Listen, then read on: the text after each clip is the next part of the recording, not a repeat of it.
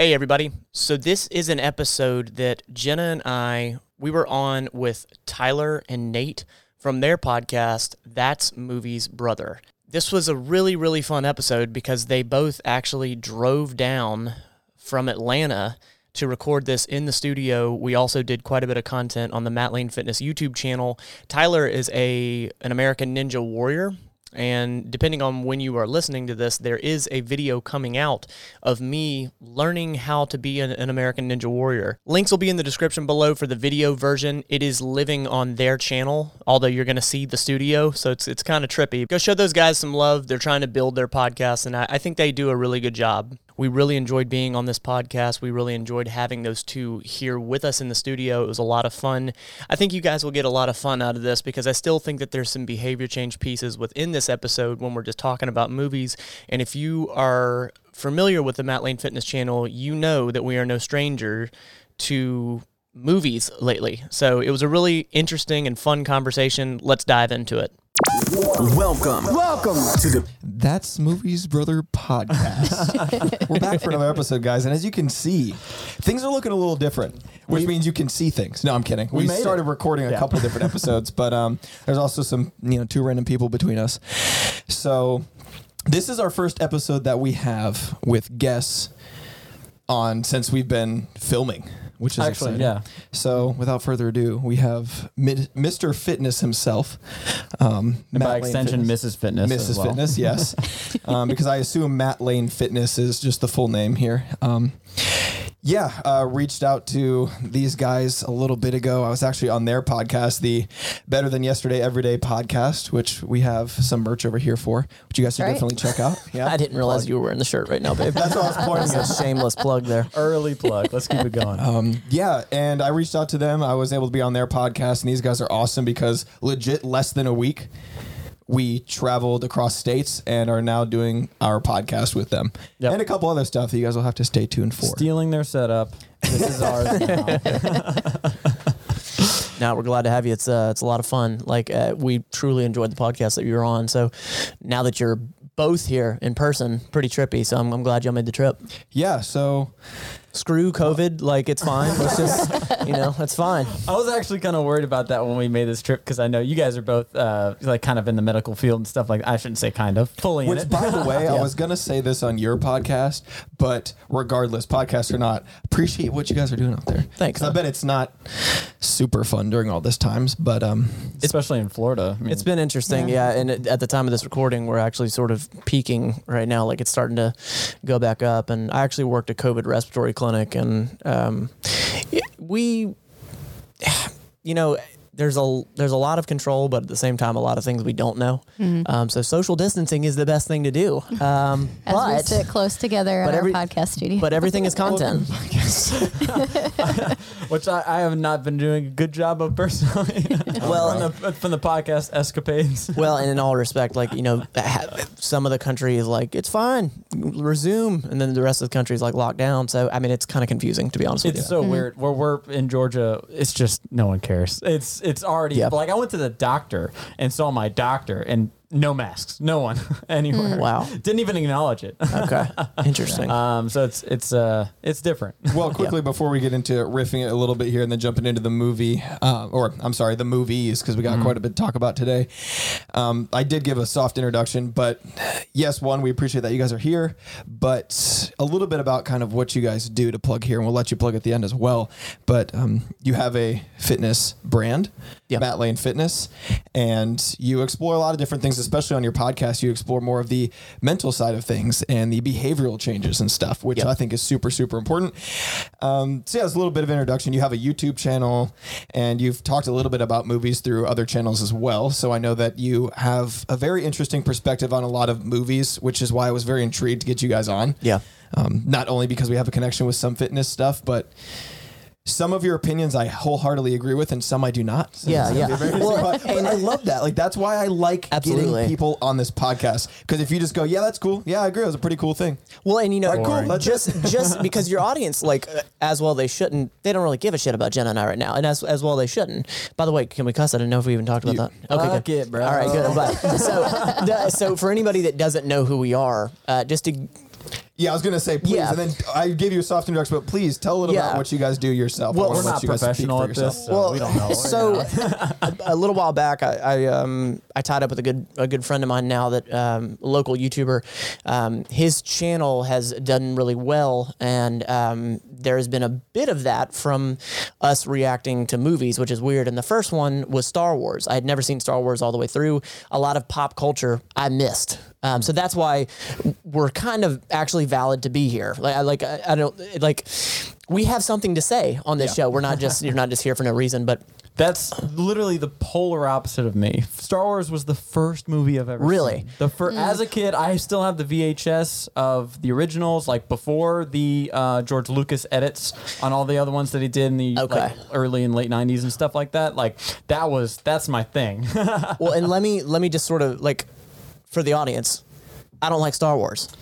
Now let's begin. That's a big pill to swallow. It's okay to say you don't like most of Star Wars because most of it's garbage. Here's what's really funny. I love Marvel stuff and he loves Star Wars stuff, but we both love both of them. But if you had to pick which one you like more, like Marvel. I am more the Marvel and he is more the Star Wars. Yep. But we both love them both. Okay. But it's funny because I was just talking to this. I give him crap for it all the time is the fact that he only likes... He thinks like 75% of all Star Wars stuff is bad. It's bad, yeah. Only 75? No, 75% is bad. So only 25 is good. Yeah. I think that's common for Star Wars fans, isn't it? What I'm asking is it only 75% that you think is bad? Yeah. Dang, dude, he's coming hard at you. That's low from my opinion. I really did. I gave it a fair chance. Mm-hmm.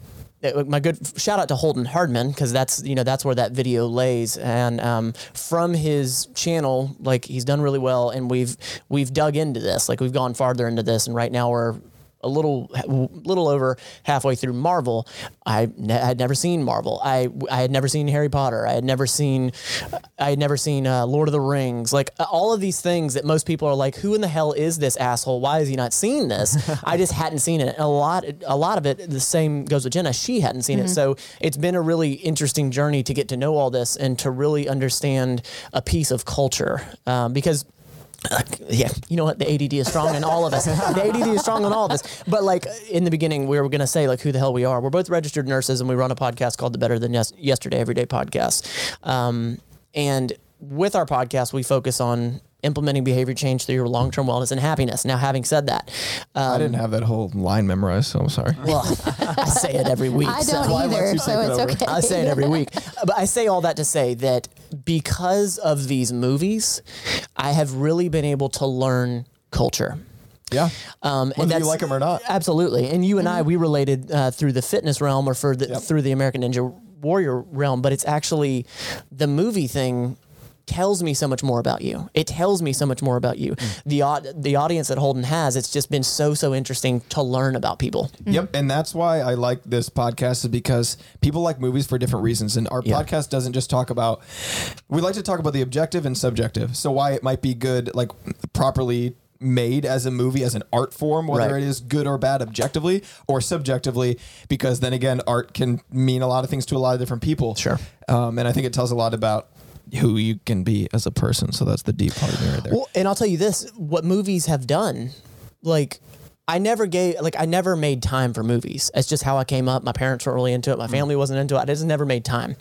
And Holden, like that was his life and it still is. But movies have actually helped change my mind in certain areas. They've really taught me a lot of lessons. And we've only been doing this for like 6 months, but believe it or not, I've learned a shitload in 6 months. It's been really interesting.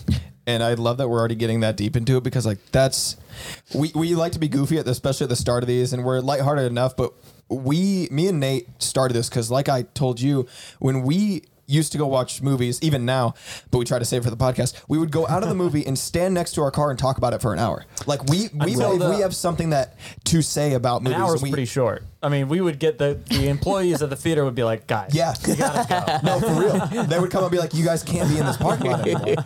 So we believe that we have we've been doing that for so long and seeing so many different types of movies that we feel like we actually have something to say about them that actually means something. Okay. And not only that, we've done research as to what, again, I have delved into the acting realm. as well as stunts. Like I've been trained in acting, you know, not crazy. I didn't go for forever, but I went to a performance school in California. I've taken on classes for a while. So and he's done some stuff on set as well. So like we know more than just, oh, two dudes watch movies. Right. Mm-hmm. In fact, Tyler often says, I know much more than the average Joe. I'm like a lot better and smarter when it comes to movies. That's like, what I have to deal with every week. Got it. Yeah. You know. Well, and again, we said that earlier, like he's pretty and that's about it. And then you're the brain. So it makes total sense.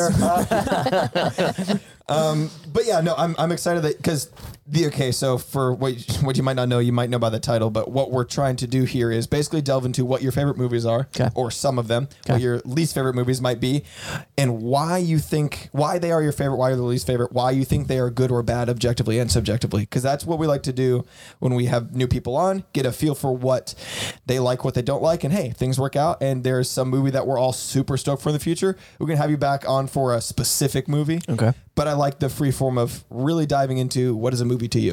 Well, Jenna, you want to start with something? Get you in here? Yeah. What is your background on, as far as like movies go and stuff, your journey through, well, really quickly too. I'm rambling all over the place here. I think it's this studio, man, because this side of the room. This ADD is strong as hell. I'm fine. I'm good. See, but here's the thing is, like I said, our episodes can last up to, man, we've had 2 hour, 15 minute episode before. Yeah. Wow. Because we just talk about stuff. And that's why we started this. But anyways, I found you guys originally through Holden's channel. It was a Star Wars video. I think it was a Star Wars video, as far as I can remember. But then I found out all the fitness stuff that you guys do. And for me, that's why I enjoy being able to work with you guys, because for me, it's like best of both worlds. Yeah. It's like I know that we can talk about this deep mental stuff and like behavioral change and what these movies mean on an intellectual level. Yeah. But also the fact that we're just talking about the movies and you're interested enough to give them a shot. Yeah, there's like this dichotomy where people can be like, nah, Captain America sucks because I don't like his shield. And then there's this other realm of like, you know, actually the meaning has very big historical impact, and like you can go in so many different realms. So why don't we shut the hell up? And what were you going to ask, Jenna? What was it? What were you? I'm not saying anything. I was just going to say he gave a little bit of a background, brief background of he didn't really grow up around a ton of movies, but he's seen a lot more than people actually think. But being able to see these new ones and what that means to him for you, how is like what is your background with movies like? So Matt's seen more movies than I have. Honestly, I grew up in a household similar to Matt's. I didn't really watch a lot of movies. I watched a certain like 10 VHSs over and over and over and over and over again, rather than, you know, watching movies like normal people do. I think that's my purgatory, is what you just described. And that was my childhood. Like, seriously, that's how I was. That's how I was. Yeah. Wow, that's how, that builds character right there. I guess that explains it all. I got whatever I wanted, so, you know, I turned onto this. Yeah, there's a handful of movies that I can quote, like, from the first line to the last, and then the rest of the movies, I don't know. Yeah, well, and, like, so everybody's been talking about the people that are watching our videos. They're like, they don't believe it. Like they honestly haven't seen those movies. They literally don't believe it. They're like, you're lying. There's no way you haven't seen this stuff. But it's just the truth that I really just never made time. So I literally have decades to catch up on. And Jenna as well. Mm-hmm. So there are a handful, not all, but enough to where it frustrates some people, including Nate, considering we have a movie podcast. Mm-hmm. There are a handful of classic movies that I haven't seen that make no sense why I haven't seen it, because I love movies and I've seen a lot of movies, more than a handful, but there are some classics that I haven't seen. I had not watched Lord of the Rings until just recently. On every we do 2 episodes a week. Our second episode we do a series, so we go through like classic trilogies of stuff, stuff like that, where we can dive in more than just what one episode can do. We can dive into the lore of like everything that is that series. Sure. And we just did Lord of the Rings, and I just saw that for the first time. Mm-hmm. What did you guys watch The Hobbit? No, we did not. We're probably gonna go back. So, what did you think of Lord of the Rings? I think that Lord of the Rings was good, and I enjoyed it, but it was not everything that everybody hyped it up to be. Scaled of 1 to 10, 10 being incredible, 1 being garbage. I gave it a rating. I think here's the problem: we gave a 1 out of 10 rating, which we don't do a lot, but I just thought it'd be fun. Mm-hmm. And I'm gonna say a number. And then all our viewers are going to go back. I know. And they're going to be like, that's not what you said, boy. Like, I'm sorry. Yeah. That's no, I gave it a 7. It was around like 7 flat. Okay. It was very close to a 7 flat. Got it. Okay, got it. Yeah, I mean, I've obviously seen Lord of the Rings that was just because I'm a normal person. That's just because I averaged them out, whereas like the first one was, or I'm sorry, one of them I liked a lot more than the rest. Yeah. And then the other one was pretty good. And then the third one was like, meh. Yeah. It's kind of how I looked at it. Okay. But I mean, I say but on a positive side. Like right above that kind of like just mediocre. Like I enjoyed it. It was a cool world building. What about you? No, it was bad. Oh, okay. Wow. Did you watch the regular cuts or did you watch the regular cuts? We watched All right, now I will tell you this, that of course, we did it for a video. Like, we literally don't watch movies now because it's all content. So I was hoping to... I wanted to, while I was here, watch one of my favorite movies with you guys. What is it? Because I want Whiplash, and I know you guys are going to do it. Yeah, we're going to do that one. I can't, and it's driving me insane. We're going to do that. But so what we did with Lord of the Rings is we jammed that out. In less than a week, we watched all 3 of the extended version. Yeah. And I think one day we watched 2. Ooh, God. So you're talking easily 7.5. 7.5, 8 hours. So I will say that I was mentally burned. Like we were all like, even Holden. I mean, he loves these. He was like, Jesus Christ. But I like the first one. I gave it the full-blown chance. I gave all 3 of them the full-blown chance, but it just was not my thing. Very like the deeper you go into like magic and potions and which I really think along the lines of Harry Potter when I say that, but Lord of the Rings was similar. Sure. It kinda. Yeah. You're shaking your head. No, there was walking fucking trees. I mean, it's just, it was very. Have you seen Harry Potter? Yeah. I've never seen any of the Harry Potters. Yeah. That is, so there you go. There's one you've seen. I haven't. Yeah. So he hasn't either. Nope. That's one thing you've never seen. You also haven't seen Harry Potter? So nope. Don't waste your time. Both had, it's bad. It's real bad. You're probably right. But we both had that weird upbringing where I was like, oh, magic? No, you can't watch something with magic in it. But Lord of the Rings is okay. I don't know. Now this might be diving a little too personal. Was that like you can't watch your parents, can't watch magic because of religious reasons? Yeah, they just thought it was some kind of weird. And to be fair on their end too, like I feel like there was stuff that was because imagine now there's a bunch of stuff that's coming out that kids are watching, and I'm like that looks crazy, but I haven't seen it, so like. People can make snap judgments about stuff and absolutely. Try to do their best. But it's like, I mean, I know my parents like kind of, and especially their parents were raised throughout like the Satanic Panic and stuff like that, like the 80s and stuff. So I know, you know, like I remember when I first wanted to play like D&D for the first time, my parents were like, and this was like, you know, when I was like 20, they were like, I don't know about that. Yeah, of course. Well, just had no concept of what so it was about. So to sort of, I'm not backtracking for your audience. I don't give a damn what your audience thinks, but same. With respect to your audience. I don't care. With respect to your audience, that I don't change my opinions based on the backlash that I get. No, I love that. Yeah. So for Star Wars, I literally had people wishing me death, like that's in the ridiculous. Comments. In the comments, I understand that. Yeah. Like in the comments, people are like, "Please kill him." Like no LOLs or JKs after it. So I say that to say like. I'll extend an olive branch in every single movie that we have seen, except Cats. I have always been able to pull some good from it. I've always been able to pull something for it that I'm like, I learned that. I learned from that, or that's a good lesson, or whatever. And I'm very much when it comes to movies, if it's a character-driven movie and there is some sort of like. Bygone Jim moment, which is a very popular term. Yes. Explain. Okay, so in Star Wars, don't let me take over your podcast, okay, please. Please explain. We know about this. Okay, all right. And I think it's hilarious. And we were actually going to make a reference to it before you did. Okay, good. We thought it would be funny. Okay, good. Guess what? You ruined our bet. So, all right, in the Star Wars video, because again, that's sort of like the birth of all this movies that we're watching with Holden on his channel, I screw up everybody's name. Qui-Gon Jinn. I was afraid you were going to say it wrong. No, I get it. I was waiting for you to mess it up. Qui-Gon Jimmy. But what I called him was Bygone Jim. Qui-Gon Jinn in the very beginning, and I kept screwing it up just because I didn't know the names.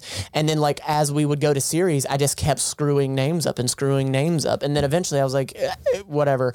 I'm referring to this as a Qui-Gon Jinn moment. So if you watch a movie and you get the feels, or it gives you something of like a lesson or whatever, I eat that shit up. Like, I don't care if it's Hallmark or what the hell ever. Like, Qui-Gon Jinn was like the first person that gave you that, like, deep, insightful line. Think Yoda. When you think Yoda and when he's dropping knowledge bombs, I call that a Qui-Gon Jinn moment. Mm. Yep. So, any Qui-Gon Jinn moment in a movie, I can at least be there for that. Okay, I get that. You're so very message heavy on movies. That's interesting. I am so far, messages in movies always come off preachy to me, and so I'm instantly out. He has. That's why I think we're good at this podcast. I think that's great. I think that's awesome because I have a friend. Because we have such this like different. Mm. There's a lot of things we agree on, but there's a lot of things that like we're able to kind of pull each other a little bit in these directions, which makes it more interesting. Sorry, I cut you off. No. It's.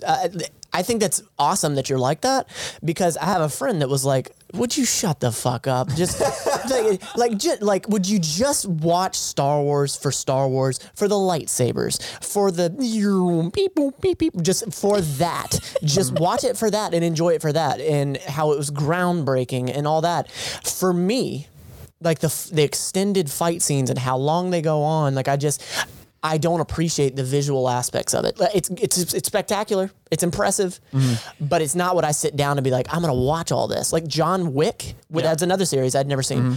Those fight scenes made me want to jump out of a window because of how long and drawn out they were. I don't think you know how you're hurting me right now. I know. That probably means so much. And shout out to Keanu Reeves, that mad respect to him. The amount of talent, an art form. Skill behind that, I cannot imagine. So much respect. He had to find a role where he didn't talk, and it was perfect for him. But I don't know. It just doesn't do it for me. So I'm a weird almost in between, because I think that a movie, we talked about Ready Player One and Aquaman and the importance of the characters.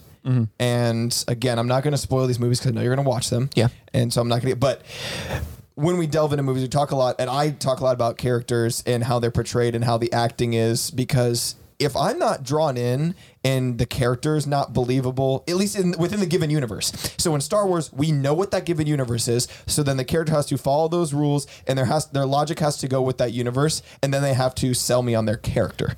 That is very important. If you're the flashy stuff and the fights and all that don't mean anything if you don't have that. But if you have that on top of it, it adds so much. So I think that a movie like John Wick, and I've only seen the first one, I'm excited to see the rest, tells a story in such a different way and is able to tell it through action, and his character development has enough outside of the action that the action is able to tell his character development in a way that a lot of other movies couldn't do. That makes sense? It does, and I agree with you. I've seen that happen. I did not see that in John Wick. It was just so drawn out. And I will tell you that the very first movie, when they killed the dog, I was immediately like, you motherfucker. I don't do well with that. And you literally got up and walked out. I was so pissed because I knew all of my friends are sitting around. They know that I don't do well with that. Yeah. And I was like, I know there's a scene where a dog gets killed, because I think I saw that in a trailer or something like that. And I was like, we sat down to watch it one time, and you got up and I left. Like within like first 5 minutes of the movie, you're like, I'm out. So I kept telling everybody, I was like, I don't want to see it. Let me know when it's coming. Just I'll cover my ears and my eyes. But they were just like, oh, that's fine. And that shit came up. And I was like, It's so interesting, because it's almost like you're trying to find value in the fact that you're watching 1,000%, which is so weird to me, because I'm getting away from anything valuable. Like I want to completely shut my brain off, but I want to be just kind of enter the world and just forget that I'm sitting in a room or any of that kind of stuff. I wanted to completely melt away while you're looking for like, what can I learn from this, which is admirable, but I'm like, but that's why I like both, because I go to a movie because I love, and that's why I like creating stories and stuff like that, and wanting to be in movies and be a part of making movies, because I like the idea of creating this story from nothing, and I want to be a part of something that can help take people away from whatever they're dealing with and have this escapism. For me, when I go into a theater, it's one of my favorite things, because like you said, I can forget about everything else, but to forget about everything else, I have to have something that's going to make me feel. And that is going to draw me in. And if you do things that just don't make sense and I just go, I'm sitting here watching a dumb movie. Yeah. Yeah. Then what's the point? Well, and so you could not have put that more perfectly. It's almost like it was so good because I'll give you something else. When Holden said, because this was just another video, mm-hmm. Holden and I, we put out videos every single week, and we have been for, as of right now, a little over 3 years. Okay. And it's just video. It was just the next video. Mm-hmm. Whatever, let's watch Star Wars. I'd never done it. And that video happened to take off. We were 10 videos later that this actually did well. And it came back and we've leaned into it. But the reason why I think that I look for value is because before we started doing this and before I opened my mind enough to watch the movies, right. I thought movies were a waste of time. I thought movies were a waste of time. I did not see the value in them. Right. And I think that I'm still maturing enough mm-hmm. to accept. Can you agree with that? Yeah. Like, I think I'm maturing around to the action. And like, so some of Marvel that we've already seen and stuff that I can release right now is that some of the action I'm getting into. I like it. Yeah. I like it. Right. So, okay. That's very interesting to hear you say, because you think it's a waste of time, but I used to. No, that's totally fine. Like, it's valid that you used to think that way for sure, and that you're growing in that way. You're just attacking Tyler's desire existence. The action's terrible and movies are garbage, but go have fun with your career. But to be honest, I'm really wondering why we spent 5 hours driving here. So I just... It's interesting that you say that, because I can understand a little bit of why you would think that, but at the same time, you have a podcast that's about like Better Than Yesterday Everyday Podcast, where you talk about behavioral changes, and you know, I keep saying mental health because that's kind of another way of how I view it. I know you maybe haven't used that term, and so it's cool the fact that you are implementing that into the way you watch movies. Yeah, you're like getting better at that and having an open mind, which is fantastic. And I love that, but it's just very interesting because I think maybe you're learning this, which is super cool, but for a lot of people, watching these movies is their way to... I'm trying to figure out how to exactly word this, but their way to, like I said, a form of escapism. It is their therapy. Yeah. Mm-hmm. It is their way to kind of train their mind and give themselves that break in a way of immersing themselves in something where they can escape everything else, where you look at it as like the complete opposite, which is totally fine, especially if you're somebody that's like grown up to just be very driven to do this and do this and do this and work for this and work for this and work for this. Your day is filled with... trying to be productive. So if you sit down and just stare at something for 2 hours, you're like, oh my goodness, what am I doing? So Jenna, I think Jenna can elaborate on this too, of sort of quote unquote, who I've become in the past 3 years of starting the business and all that. Like, can you expound on that? Cause you get to see things that nobody sees. Yeah, tell us all about Matt behind the scenes is what we're asking. Everything we need to know. It's a lot of ADD. It's true. It sounds like he's never heard of escapism before. No, recently. So. It's and that's why you hated Star Wars so much, is because you couldn't suspend your disbelief. Yeah, like you only had your reality as a base. You couldn't suspend your own reality and believe someone else's for a couple hours. Yeah, and like this is gonna come off as douchey as possible, but it's not the intention. I do that all the time. Yeah, like I guess I started working on a business 3 years ago, and are you okay there? Yep, I'm good. Are you good? Nope, we're okay. Good. I started working on a business in 2017, and I've just been so hell-bent and determined to. You know, create or go after or spread the message that I'm trying to spread, that has been my focus. Right. And when taking time for escapism, to me, I don't mean it for anybody else, but for me, escapism is a waste of time. However, I do understand the benefit in downtime. So you could call that escapism. Mm-hmm. You know, maybe it's not movies, maybe it's something else. And leave it to Matt to take something that the rest of the world enjoys and it's their downtime and make it into content. So that you're like actually working to come up with something to say afterwards on film. There's a balance, you know. Yeah. Too much is bad. Too much of anything is absolutely bad, for sure. Too little also probably on the bad side. Yeah, you know, overworking and exhausting yourself. And it sounds like you have something you want to say, Tyler. I just accidentally interrupted you about 3 times, so I felt like I go with it. Anyways, what I'm trying to say is yeah, it all depends on how you view movies. And I think that you can learn a lot from movies, and you're learning that, which is super cool. Yeah. And I completely respect, you know, where you're coming from with that. And when she was talking about suspending your disbelief, I know that that's hard for a lot of people. So I want to tap into that a little bit, because for me, I can just suspend my disbelief as far as, like we were saying before with Star Wars, if they set up a universe, everything has to then abide to those rules. And some of the issues that I have with, example, some of the Star Wars movies later is they then backtrack on all these things that's like, that's not physically possible in your universe. Okay. I'm okay with just like reading a sci-fi book or whatever. It's like, once that's established, I can then move forward in the confines of your universe, but you can't then backtrack, because then you have no consistency and you're like, this makes no sense. Right. Go ahead. I was just to put an example to it. If you're watching a Transformers movie and a Transformer turns into a car, it's like, okay, robots can turn into cars. Right. If he starts turning into a person, you're like, hold up. When did that happen? So, you know, it's within the limitations of the world. My personal big thing is that I've talked about it a lot. It's probably a meme at this point on this podcast, but is I hate plot conveniences, contrivance in any way. And it's been a big problem that we've had in a lot of different movies. And Tyler and I kind of disagree to an extent. To an extent. Conveniences as far as to move the plot along in a way that's like...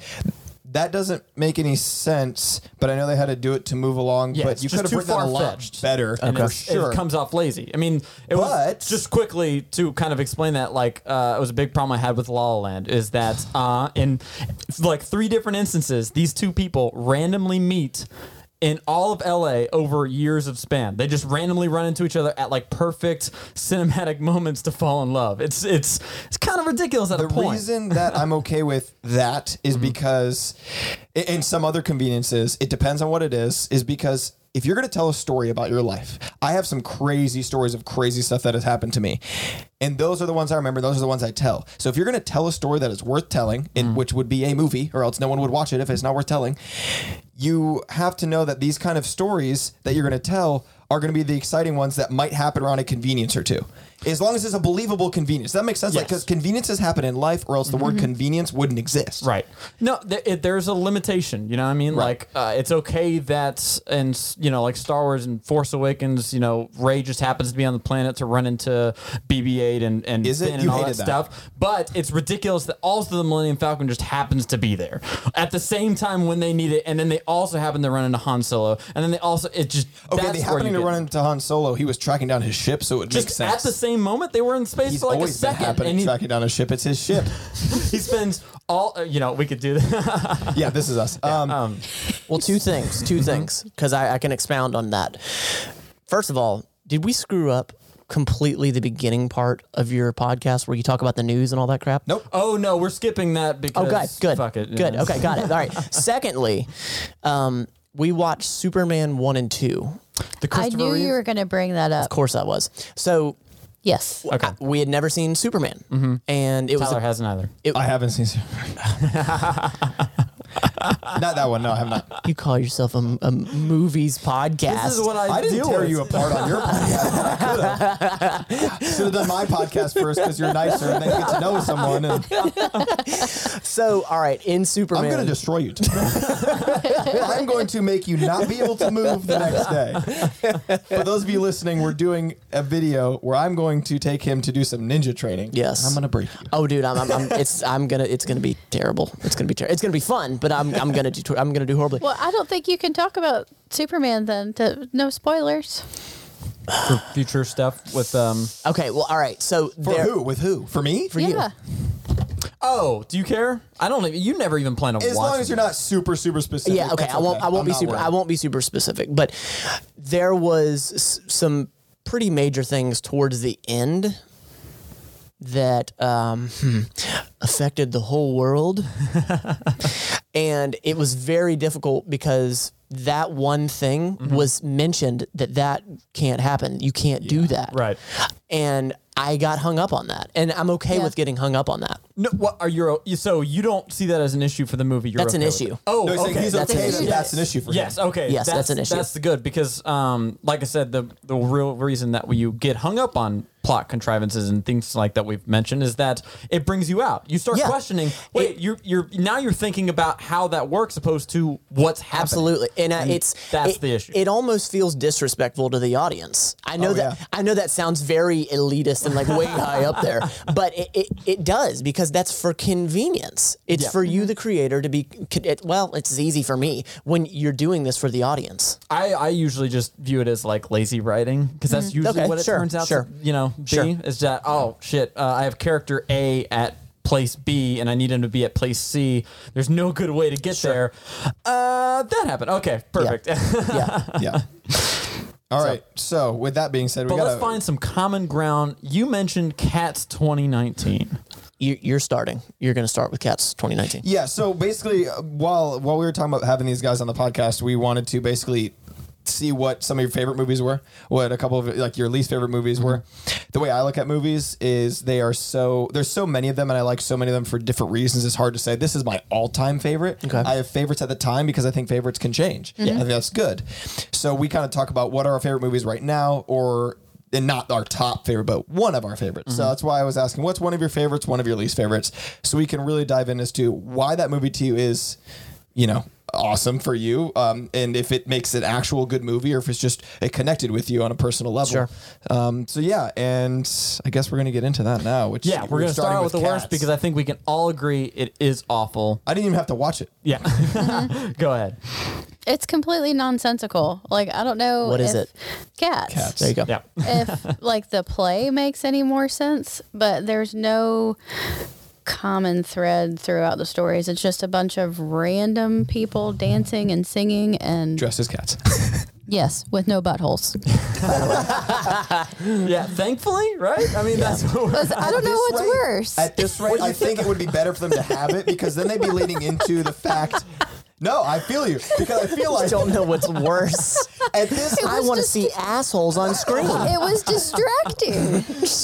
Because if you it is kind of weird. No, okay, at this rate, if you at least have those, then they know that they know what they are, and they're leaning to the comedy side of it. There are movies. Here's a good example. Have you guys watched any of the Fast and Furious? Yeah. I got to Tokyo Drift and tapped out. Okay. That's respectful. Thank God you didn't watch all Tokyo Drift because holy shit. No, I couldn't, dude. What's last? Hobbs and Shaw. Mm. Those movies were getting ridiculous. And Hobbs and Shaw. I can't stand that shit. I can't do it. And Hobbs and Shaw was one of the spin-offs of that. And they knew that they were getting ridiculous and leaned into it and made it part of the comedy. That's funny. That's great. That's the point. Show the buttholes. I don't care. It's bad anyway. That's great. But it is kind of distracting because they do, you know, it's their this almost makes me respect it, to be honest. Go ahead. Is very much shown they all their movements and because of the musical style, it's like it's a play. And so, you know, they're doing the way they dance is how they would if they were, you know, people dressed in like, you know, dance attire, leotards, that kind of stuff. So they're showing parts of the cats normally you wouldn't want to look at quite often. And I'm thinking to myself, it's kind of weird that they just have nothing. You know, it's just, they're just all Ken dolls, basically. You know what I mean? Just bare. Yeah. No backside or front side. Not that I want to see it, but now I'm thinking about it, and it's just...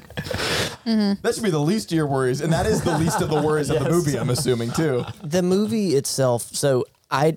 Again, this was more content. This is another video that we did with Holden's channel, and this was just the next video. I didn't know it was a musical. I had no idea. He didn't tell you on purpose. Surprise. And I've seen, I don't know, The Sound of Music as a musical. That's it. Yeah. That's all I've ever seen.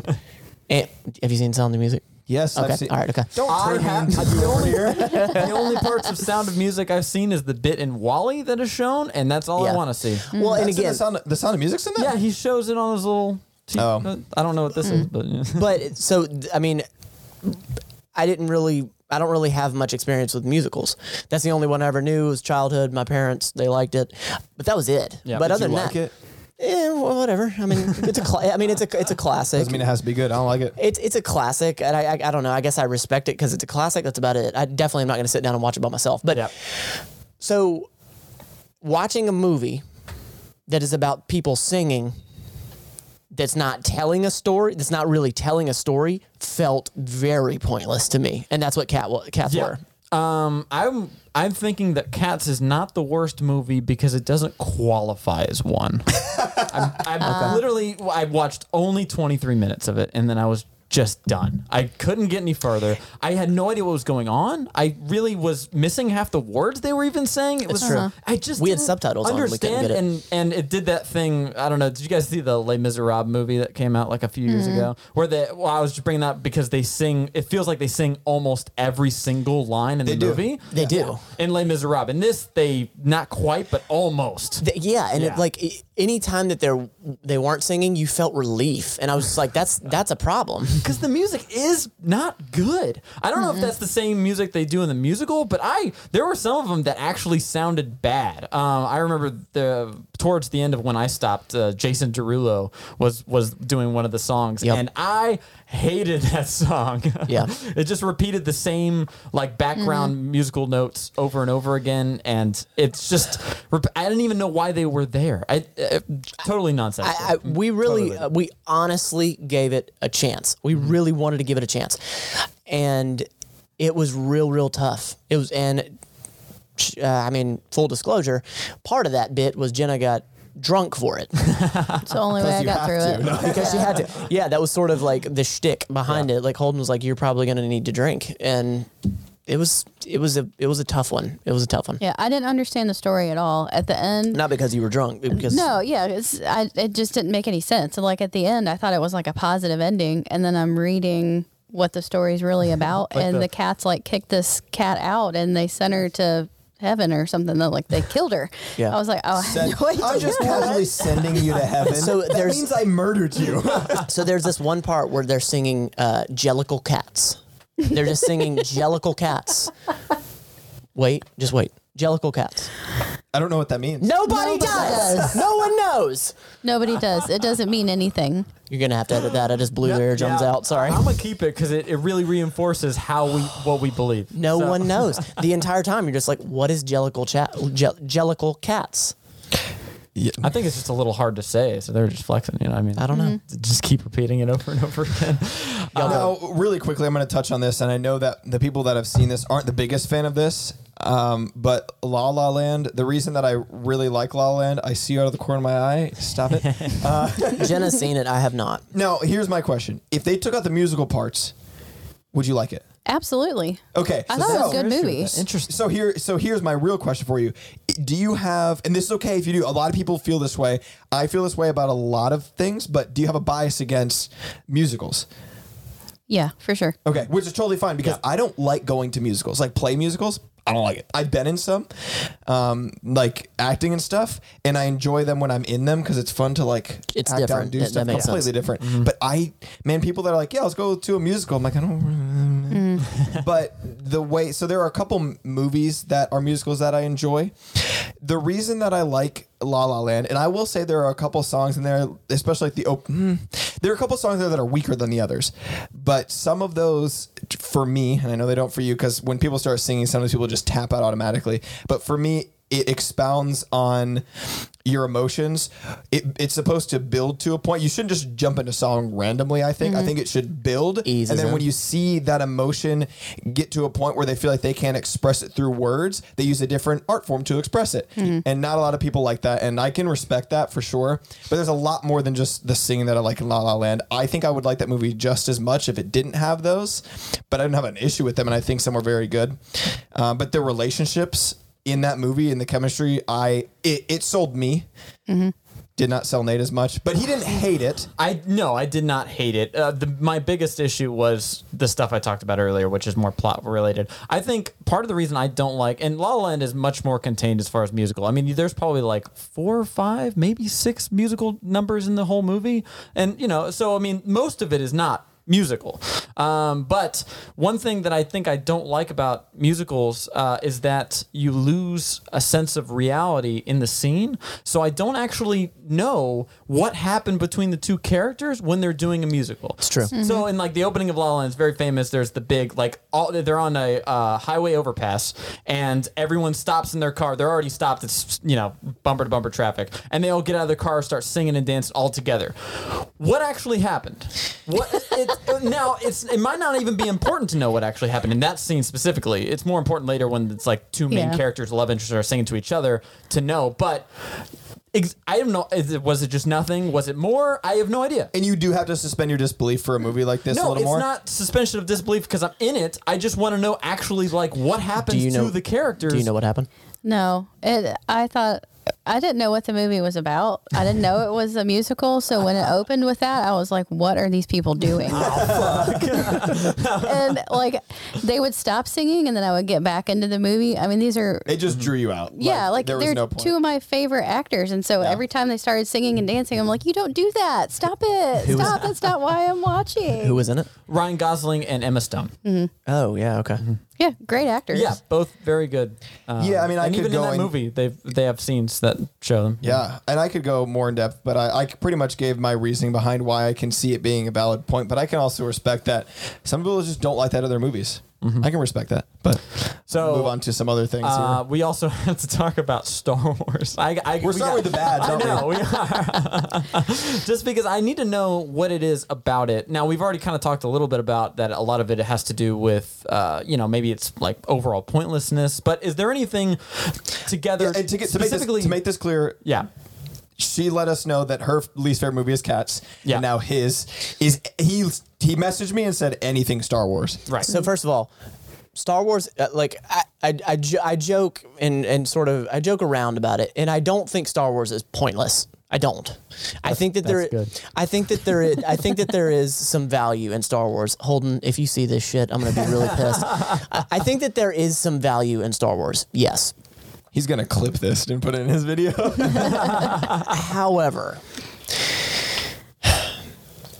when we were mid-watching these movies, and what we did was every single week, like every Wednesday, all of our friends would get together and we would watch the first one. Then we did the second one all the way up to 8. Did you watch in release order or chronologically? So, and that has been the biggest comment that we've received. Chronologically. We watched it chronologically. That's an interesting way to watch it. I'll tell you why.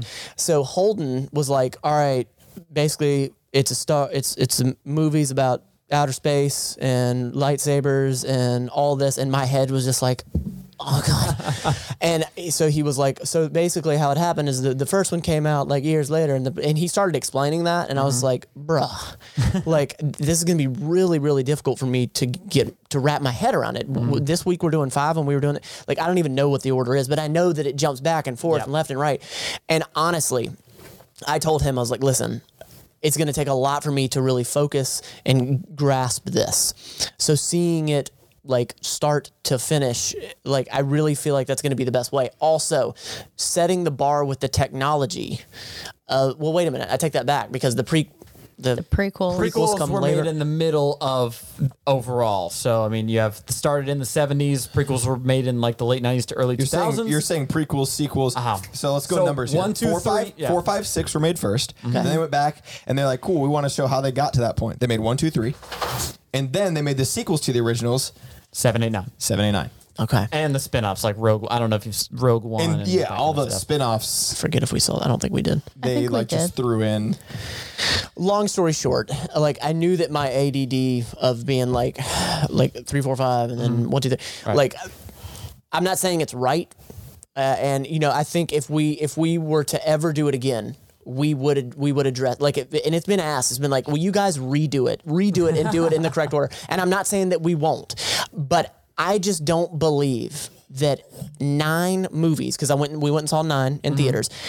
If you haven't hooked me in 9 movies, you're not going to do it. I just don't. 10 actually. A movie should be a good movie regardless of the order you watch it. Absolutely, especially if you're watching it chronologically, because that is how you should be able to follow it easiest. So that shouldn't. To be fair, to be on your side real quick here, Yeah, if you don't like it, you're not going to like it 4, 5, 6, 1, 2, 3. Yeah. So whoever's saying that, you guys are kind of being ridiculous. Well, and again, like that's been so heavily commented, and I have empathy for that, but I don't believe that was going to make a difference. But, you know, I guess at the end of the day, I pulled a lot of those Qui-Gon Jinn moments out of there, which was good. Mm-hmm. But for me and my brain, call me simple, call me whatever you want, when we were jumping from planet to planet and this new name and then this new person and this new plot and this new character, there was so much happening. And I know some of these stories were ungodly basic and I'm a dumbass, but when you're trying to absorb decades of films, you know, a lot of people were able to marinate on these and watch them more than once, because I don't care who you are, you didn't absorb everything the first go round. And I didn't have that. I was watching a piece of history every single week, so it was tough to keep up with what's this and what's that. And sure, maybe the chronological order screwed it up too, but it was just really, really difficult with jumping everywhere. And it was tough. It was tough. Yeah. I do think that watching it chronologically was a mistake, because you start off with, I mean, really, I think if I were to do that to you, if I said, hey, let's watch Star Wars, and you're like, what's that? I would just say, here's a movie. It was made in 1977. That's it. Just that's all you know. And you just watch that by itself and then see how you like it from there. Because now when you went from the ones that were made in the late 90s to early 2000s, chronologically the beginning, and then you go to the middle, which was made like in our timeline first, you have all these weird expectations. Like when you see Yoda, you're like, wait, he's this weird little frogman in a swamp. He was like the main guy. He was like president of the universe earlier. So, and that wasn't, I'm not a fan of that's why I say 75% of it is bad, because, well, a lot of reasons, but that core original because everything else is basically just like retcons almost within itself. It's like, well, wouldn't it be fun if instead of, you know, him being a little hermit frog guy, he was actually this, or, you know, Obi-Wan came from here and all this kind of stuff. So yeah, I do think that order hurt it, but you know, individually as like so all that kind of stuff seems like more like your personal, like from the subjective side of it, like how you experienced it. It's not your forte. It's not what you like. It's definitely not my cup of tea. Sure. Yeah, sure. So, but that's why we kind of like to talk about the objective as well. You know, just as a movie, how it's made and how it's presented to you. That's where I'm curious on where you stand on it. Yeah. So objectively, and I said this in the video that we did. Objectively, I can respect that. Holy crap, they were breaking so much ground. They were doing revolutionary things with these Star Wars movies in that time. In the technical space, yeah. For sure. Mm-hmm. So respect to that. And I think that a real big reason that a lot of people love these is because of the nostalgic piece. Sure. I did a follow-up video to all the negative comments, and I talked about, you know, sort of why I didn't like it.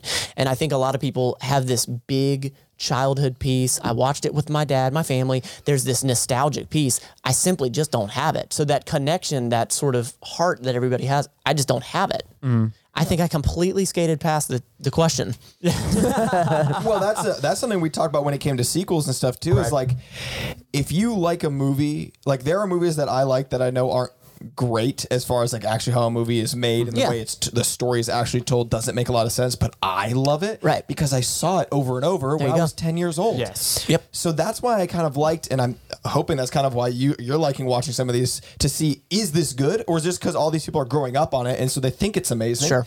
So Lord of the Rings is one of the first big trilogies that I could watch saying, okay, is this just because everybody grew up on it, or is it good? And I think it's good. I don't think it's as hyped up as everybody says, but that's the issue with, I've seen you guys when you do movies, is when people hype it up, that's a huge issue. Yeah. Mm-hmm. Yeah. Because then your expectations are at, you could even like write the entire movie for yourself if you hear even just a little tidbit here and there, and then you hear the expectation and you watch it's completely different. Yeah. So you didn't get to soak in what actually happened because you're comparing it to what you thought was going to happen. It's true. I think that you're spot on with that. And you know, what we have done is my best attempt. I have, like, I'll read comments, and I, honest to God, don't believe what I read in the comments.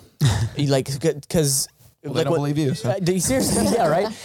Like, I don't believe what I read in the comments. I honestly don't. Like, I look at it like whoever is writing that, if they're trying to spoil it or whatever, I honestly look at it like they're lying. I will tell you why. It's very interesting to me that nobody dies in these movies. They do. Though. So to an extent, I mean, did I ever answer your original question? We're getting there. Okay. So it's kind of an interesting idea that, like, do you need death to make a good story? It helps with heightens the stakes. It brings like gravity. That. But at the same time, it doesn't make it the best. If it were, Game of Thrones would be the best piece of media on television because they have the most deaths, or something like Walking Dead as well. And you know, so it's not the be all tell all of film or TV. But it's not just killing somebody. You have to have a reason to. And also, mm-hmm. there's a bunch of reasons that you should and then don't. That's mm-hmm. the issue, and that's what he's saying. Yeah. And I can agree with that to a certain extent. You guys are watching through the MCU. Yeah. And I am not going to say anything that's going to basically spoil anything from here on out because those movies are so near and dear to my heart. Yeah. But those movies are not perfect. I know that there are a lot of movies in there that either I might not like or I have issues with. And what is the last movie you guys watched? That's out, or what is the last movie you guys have seen? And you're watching them in release order. Black Panther. Okay. So at the point of, I'm going to tell you where my mind was at the point of Black Panther. At the point of Black Panther, I was like, I'm ready for some people to die. Mm. I was saying I am ready for some people to die. Yeah. Okay. That makes sense because like, the world keeps ending and then they keep saving the day and it's very... And it's like at some point, it's like, okay, they're invincible. It becomes very formulaic. That. Absolutely. Yeah. It becomes like, okay, you have this hero he's introduced, then he's got this thing, his powers like get taken away and then he has to come back and like, or something along those lines and you rise up, you fight the... Okay, cool. At some point, we need to have some weight to this story. Mm-hmm. So I totally agree with you there. Yeah. And that doesn't mean that a lot of the... that doesn't mean that all the movies up to Black Panther are bad because they don't have it, but I can say at least at that point I was like, I'm ready for it. You know what I mean? And whatever comes after that is a mystery because obviously we can't talk about it, but that's where I was, my mindset. So I'm just validating that point that if it makes sense to add weight to that story for that to happen, you just kind of keep avoiding it because like, well, we can make more money if we keep the person around. Yeah. Then it becomes an issue. Let me flip the script on you and go back to Star Wars for a second. What of all the series, of all the movies, of all the whatevers, Star Wars has been the absolute most divisive and respect, but probably not everybody, but some of the most toxic fandom I've ever seen. I think we could both heavily agree with you on that. So why is that? Why does Marvel not have that much of like, this guy deserves to die? So it's interesting because, and a lot of that, I think where that especially came from, I mean, it happened when the prequels, which were the ones that came out, 1, 2, and 3 of the movies. When they came out, there was a lot of toxicity about it. But especially when Disney bought it and made the most recent ones. That's where I think you'll see the most of it. And it's hard to quantify exactly why. I mean, there is some validity to a lot of things they're saying because I am not a fan of the sequels myself. I definitely wouldn't attack any of the actors or actresses on Twitter, which has happened and it's terrible. But God, I didn't know that. Yeah. So, you know, the thing is that when Star Wars came out and they made the 3 movies, it was kind of done. But for everyone else, all the fans, it wasn't. There are endless amounts of comics, books, all these sorts of outside things that they created and they all fell in love with and cycled with each other. And then Disney comes along and they basically just kind of say, nah, none of that shit counts. We're doing our thing. And then their thing, objectively, I will say, is not very good. And objectively, I will say objectively, that's not very good. So not subjectively. He does not like the new movies. I don't think I can point 3. To reasons as to why Force Awakens and again and Last Jedi and Rise of Skywalker are bad. To clarify to anyone listening, and this is not an insult on your intelligence, but I just want to make sure we're extremely clear. Yeah. Objective meaning this is fact. Yes. Subjective meaning this is what you say and this is your opinion. This is my opinion, yes. I think it is objective. There are objective problems. If you subscribe to the idea that you can rate art and movies in an objective way, which if you don't subscribe to, I can't change your mind on that, pretty much. If you say you can do anything, but we've kind of talked about this and we've kind of we think there's a valid side to both. That we've kind of established that there's kind of like a rule set loosely that when broken, like we were talking about plot conveniences and all that kind of different stuff. When those things are broken, it makes it objectively worse. Okay. Mm-hmm. So on that kind of scale, that's what I'm referring to. That's why I think it is that way. Okay. That extends a little bit of light to me. Mm-hmm. However, I have not seen that with Marvel. Can I give you a theory that I have? Sure. And I don't know if this is it at all, but my theory is that these three different... Okay, so they came out in segments. Like I said, the original came out 4, 5, and 6. Then they came out with 1, 2, 3 many years later. Then many years later it was 7, 8, 9. So my theory is because they all came out at such different times, you have a bunch of different generations that like theirs. That's a good point. And you're having generational battles. That's a good point. Mm-hmm. And so that's very true. One group grew up on these, and these are the best. The next group grew up on these, so these are the best. The next group grew up on these are the best. And there are different reasons as to why they feel that way. And they're getting that confused with just the idea of we're just trying to expand this story and make a fun, entertaining movie that hopefully objectively they do a good job. But they are so tied to that personal belief that these are the best movies because that's what I grew up on, and this, that when somebody else who grows up on the new ones and think that, so they attack them hard. Whereas Marvel, they're all coming out at the same time. They have a head. Kevin Feige is the guy who basically is the main story. What would you put like the story leader of this? It's like the creative director behind the entire. He makes sure everything can link together in a way that actually makes sense. Yeah. He does that, and they have been making those consistently for a certain amount of time. There's not a space in them, so if you like one movie, you got to watch the others for it to make sense. Okay. So if you either like it or you don't, that's fine. But I feel like there's not as much of a generational divide. That's my theory. I don't know if that's right. Give me the time frame from Star Wars, the first one, or whatever the first one is, the ninth one, whatever's the first one, all the way up until the last one. That's a Nate thing. 1977, we have Star Wars A New Hope, which is number 4. 4, 5, and 6 are made 77, 80, 83. Then later on, George Lucas, who's the original creator, goes on to make 1, 2, and 3, which is 1999 through 2005. Okay. And then after that, I can't remember the exact year. I want to say it's like 2010, 11. Okay. Disney buys from George Lucas Star Wars as the property. That's some big jumps. Yeah. So Marvel. And 2015 is when they make the sequel ones. Okay. And Marvel question. You got me. Look at me. What's up? So give me Marvel's time frame. Marvel is 2008, and every single year they've come up with a movie to now.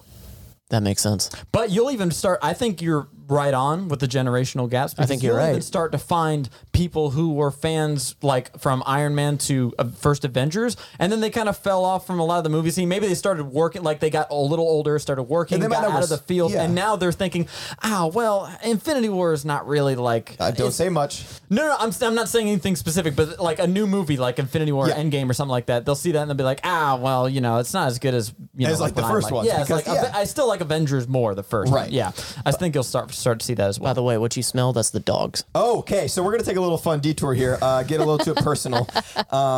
We're actually going to talk about this, but we just got right into movies, which I love. At the beginning, getting to know each other. So by the way, we're in our home right now. We're in our home, and our studio's in our home. So this context for your audience. Okay. And in our new there home. Are some dogs below us that made some awesome smells. And Nate would have no idea. Because this man can't smell. Not at all. You don't have a sense of smell? Nope. Not anymore. He lost it. Dude, holy crap. That's really dangerous. Well, don't tell me that. I told him he should get it checked out, and he goes, nah, whatever. That's what am I going to do? He is like that. You know? The first time he went to the doctor was when he hurt his back, and he was like out for a month, and he goes, should probably get it checked. Okay, wait a minute. So the nurses and us like, well, how the hell did this happen? So I tell the story. This is going to sound so bad. I don't think I like lost my sense of smell because well, you had it, now you don't. But that's just the last thing I remember smelling was... So when we were in high school, bro, that's so sad. I feel bad for you right now. Honestly, it's got its pros and cons. I was saying it's right now, it's probably not bad, but yeah. If you had to pick a sense to lose, it'd be smell. Though. Oh yeah. Not being able to hear or see or taste. If smell would go first. If a gas leak, it's over. Go ahead. Okay. So when we were in high school, like early on, like probably like 11th grade or something like that. In the back of Tyler's car, he had a Tupperware container of pizza rolls that I did not finish for lunch, and I forgot they were in my car. And so they sat there for a couple of months, baked in the sun. And so we were, as funny as you do, going around like barely opening the thing and having you literally smell. One of the worst things I've smelled. Dude, y'all are chuckling and I'm sitting here like thinking we found a medical discovery. All right, go ahead. Obviously, took a whiff. It was awful. Last thing I remember smelling. And I remember around there, I love the idea. There's this myth around Nate. I didn't realize that at first. You keep going and you're, because I don't think I ever really had a very strong really sense concerned. Of smell. No, I'm literally like, who could I what doctors do I know that I could contact that could maybe help this guy? Because that is, I love. There's this myth around Nate because you're trying to figure out what his sense of smell is, and all these stories have come up because around the same time we were playing this dumb game where you basically dare each other to do things, that we were in the woods and someone dared him to like take a bite of a wild mushroom. And I was like, don't do that. And he goes, I lost the bet. He took a bite, took like a couple chews, spit it out. Sorry, I'm like, maybe that's no, I don't think that wild. Had anything to do with it. But it's a pizza roll did? Okay. I said, clearly, I don't know. It's just one of those. That's the start of a Marvel movie. That's the start of a Marvel movie. What's the superpower? He can't smell your dog's farts? Absolutely. He can go where no man can. No, what'll end up happening is if I obsess over it, then I'll end up, penniless. I'm in India, at shamans trying to find out, This is Dr. Strange all over again. But his hands are your sense of smell. No, his story is much better. Go ahead. See, that's my mentality. You can see right there is that you just gotta let stuff go. It's just, smells, things, whatever. I get accused by being a hypochondriac from him, but I'm a normal person. He totally. You can see why. He knows his doctor's name. That's crazy. Jesus. So you've never like seeked a medical professional to... I mean, this was like, what, going 8 years ago? I mean, at least, around... I mean, it's hard to pin down. So, I mean, if I had a tumor in my brain, I'd be dead by now. Yeah, I'm joking. I was joking when I was like, a gas leak. But like... But not though, because that but not though, yeah. I mean, that's so interesting. Like, it is weird. Do you have a primary doctor? I think so. Yeah. I mean, I went to a place. I went to an office for to get pills for my back. No, he went to see what was wrong with his back. Yeah. Let me tell you this story a little bit, which I'm sorry for you guys that are hearing it again, but it's funny. So he goes to the he falls out of a tree. Yeah. Lands on his back. Mm-hmm. And we told a story about it on the podcast. The next week, I asked him how his back is. It keeps getting worse. It became a running bit on our show. Then he's like, I went to the doctor. I was like, wow, that's unheard of from you. I was like, what did they say was wrong? He goes, I don't know. They gave me pills. I was like, you didn't ask? They didn't ask. They said like, hey, what's going on? Why are you here? If you know how a doctor's office works, you say, this is great. What is this going to do? And what's wrong? No. Did they do any scans? See, again, I'm sorry. This is where my brain goes. Did they do any scans? So I went in.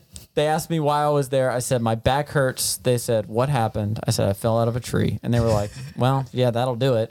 And then they said, okay, here's this and this. And I said, okay, yeah, I guess I'll just take those. And they said, yep. And I left. Did they give you any paperwork? No. Bro, dude, where did you go? Did you go to the side, like a shack on the side of the road? No, did you go to M&M's feed up the road? Bro, they accept insurance, so I mean, I'm assuming that they're at least somewhat legitimate. I do have a running theory because it's a doctor's office, but no one's actually seen the doctor in like years. So you what?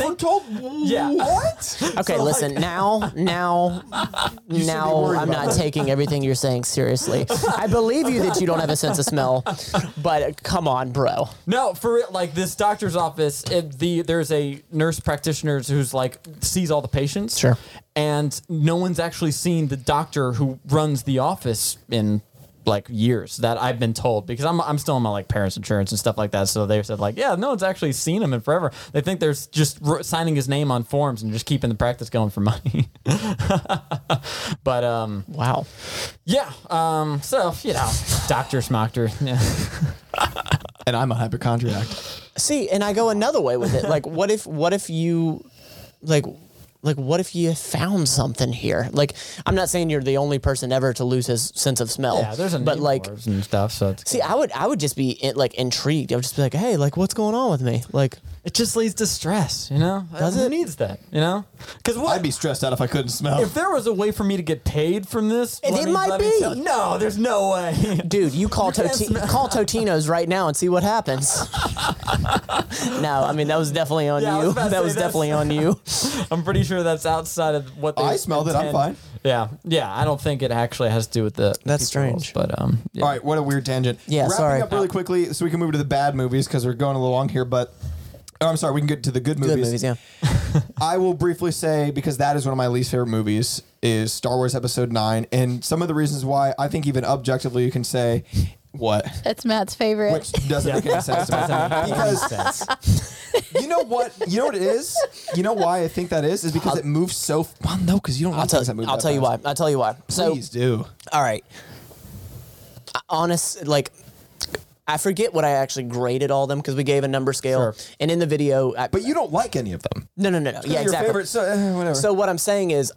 Liked it because it was over. Exactly. Like, I hated this one the least, that type of thing, you know? But you liked it because we watched it in the theater with our friends. Episode 9, we were in the theater. We were submerged? Immersed. Thank you.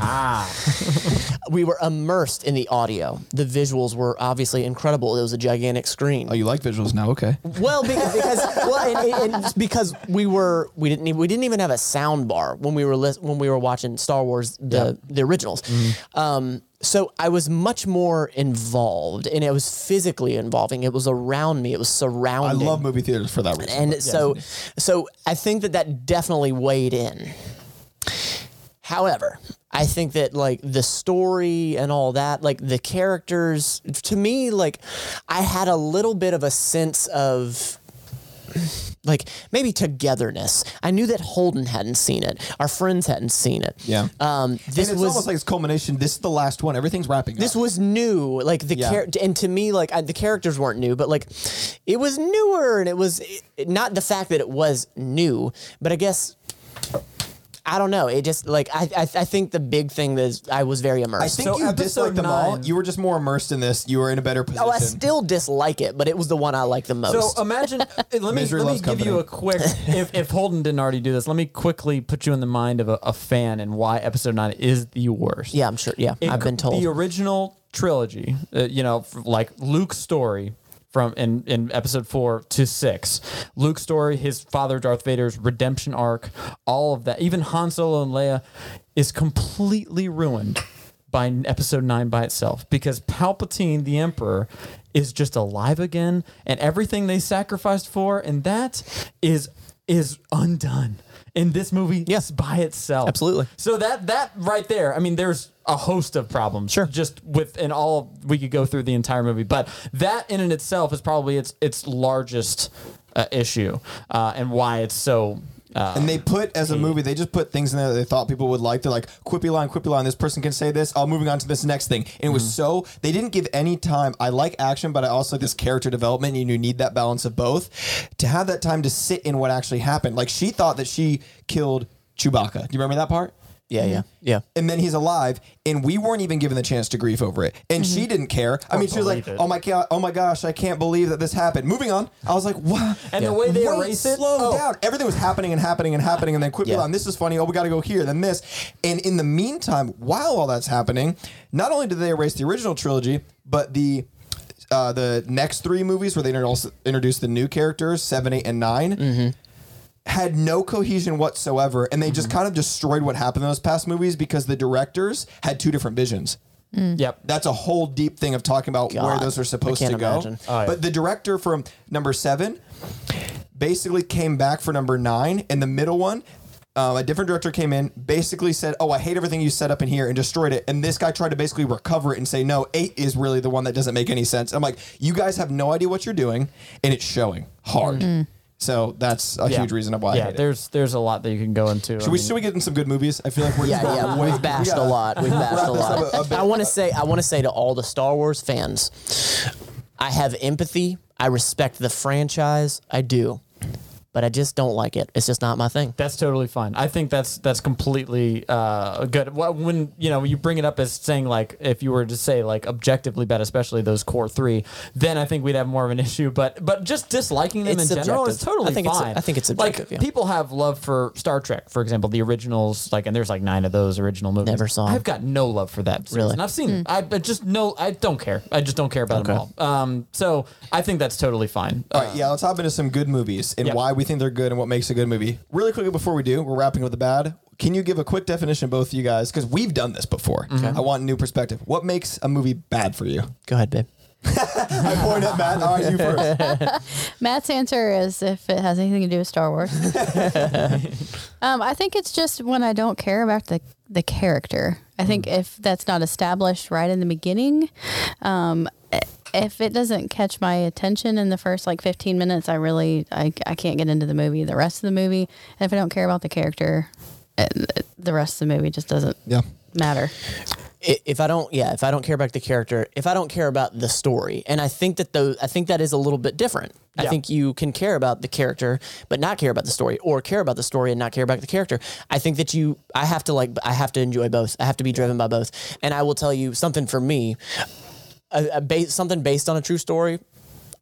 I mean, almost 9 times out of 10, I'm hooked. Seriously, like I'm automatically more engaged because it's a true story. I don't know why. That's a pretty common. I think I've seen other people who are like that. Yeah, and I do think that because it instantly gives so much, like, credence to the story. That's true. And you can just, you know, you almost believe anything at that point. It's almost too powerful of a statement, because sometimes they say based on a true story and they make up like half of it. Yeah. And then it's like, oh my God. You know? Well, and I think that's for me, like, I guess because I know a true story, for me, it's almost like there's a little less ability of escapism, because that's not what I'm after. Yeah. Right. You know? Yeah. You know? Yeah, and that's fair. I appreciate that. I think I just want to quickly say, because you had stated that you really like the movie 300. You would say that's a reason why. Absolutely. So it's kind of funny because no one quite knows, you know, what happened at 300. Sure. In fact, their early estimates of what they would say, because Spartans love them some Spartans, they would say they beat 1 million Persians. Sure. So it's kind of like the whole story is a little, I'm sure it happened to some degree, but the whole thing is exaggeration. So, you know, and quickly wrapping up your definition is, it seems like, if I can tack on, if you allow me to, is you also don't like fluff. I can't stand fluff. Because this is going to branch to the good movies. Action, you are beginning to like more, but I think you're also liking it more because you're understanding the stories more and invest in the story, so they add to it. Absolutely. And they need to add to it for sure. So if you have a bunch of that fight scene that doesn't make sense to you, or opens up with this fight scene, okay, don't open with it. Give me these characters and give me a reason why they're doing it. Yep. I can appreciate that. And I can really see that when we get into these good movies. We're going to start with, I think, Pursuit of Happiness, because I think that is a very telltale example of that. Is this is very character driven. There is nothing, there is no fluff. It is, even if you might find yourself, and I can see if some people would, and I'm not saying I did, but if you find yourself bored because there's not action or anything else, like, it's just following this guy's life and procedure on the pursuit of happiness. It's all real emotions, and that's what you seem to James connect Smith's to. Ever done. You know, so, and just one last time, touching back on Star Wars, the fact that the stormtroopers couldn't shoot for shit, to me, felt like fluff. In the originals, there are some explanations as to why. In the first movie, they are told to miss. I know that sounds a bit crazy, but they're not supposed to kill anybody. Darth Vader lets them get away. That doesn't help me at all. That just makes it worse. They didn't stay down in the story, so to me that sounds like a retcon to make it sound better. I get what you're saying, though. I get what you're saying. That, I don't want to get into the nitty-gritty of that. But yeah, we got to get to some good stuff, Pursuit of Happiness. Why is this your favorite movie, Matt? I relate to this movie so much. Not that I came from a traumatic. I hope you don't relate to this. No. So yeah, like I never. You know, I never. I'm so sorry. No, yeah, I never like had to live in a bathroom. Like, I have not struggled like that in my life. I have not. To me, watching this character, he's based on a true story. Right. The struggle that he had to go through. Knowing that he was choosing an option that was infinitely more difficult. It was a path that was not as well paved. Not as many people were doing it. He was told by the closest people around him that he shouldn't do it. They left him because of it. He had such a responsibility and weight. He was homeless. He just had so many storms and so many things against him and almost a cloud over his head. But to continue the pursuit, and not only to continue the pursuit, I mean, like, I think there's a lot of movies that are like, oh, I'm gonna truck through it. But the fact that he was pursuing happiness. I think that happiness is something that our culture misses. Happiness is not what people chase. Money is what people chase. Yeah. And for me, like, the happiness piece, the freedom piece is what that character, what that person was going after. That is honest to God, in my adult life, probably been it's been the most important lesson I've ever learned in my life. Okay, because the only chance I'm going to be able to talk about it without spoiling things is I will say that Whiplash is one of my favorite movies and it's very character driven. So okay. I'm excited to see your reaction. That's all I'm going to say. Got it. And then jumping into Pursuit of Happiness here. I cried 2 or 3 times. Same. Wow. And I still do every time I watch it. Which, I mean, I can be an emotional dude, but it's good. I like when movies make me feel something. Yep. And I did like it. It is not one of my favorite movies, but I did like it. And it was just very interesting to see, I guess, the pursuit of happiness and watching this. Because, I mean, we talked on your podcast a bit about...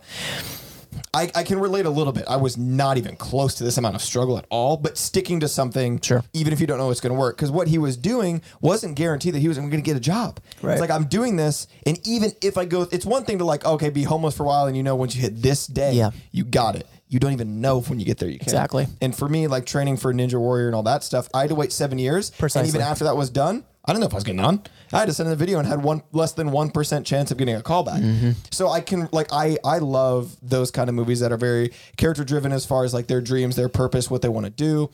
So I definitely did enjoy that.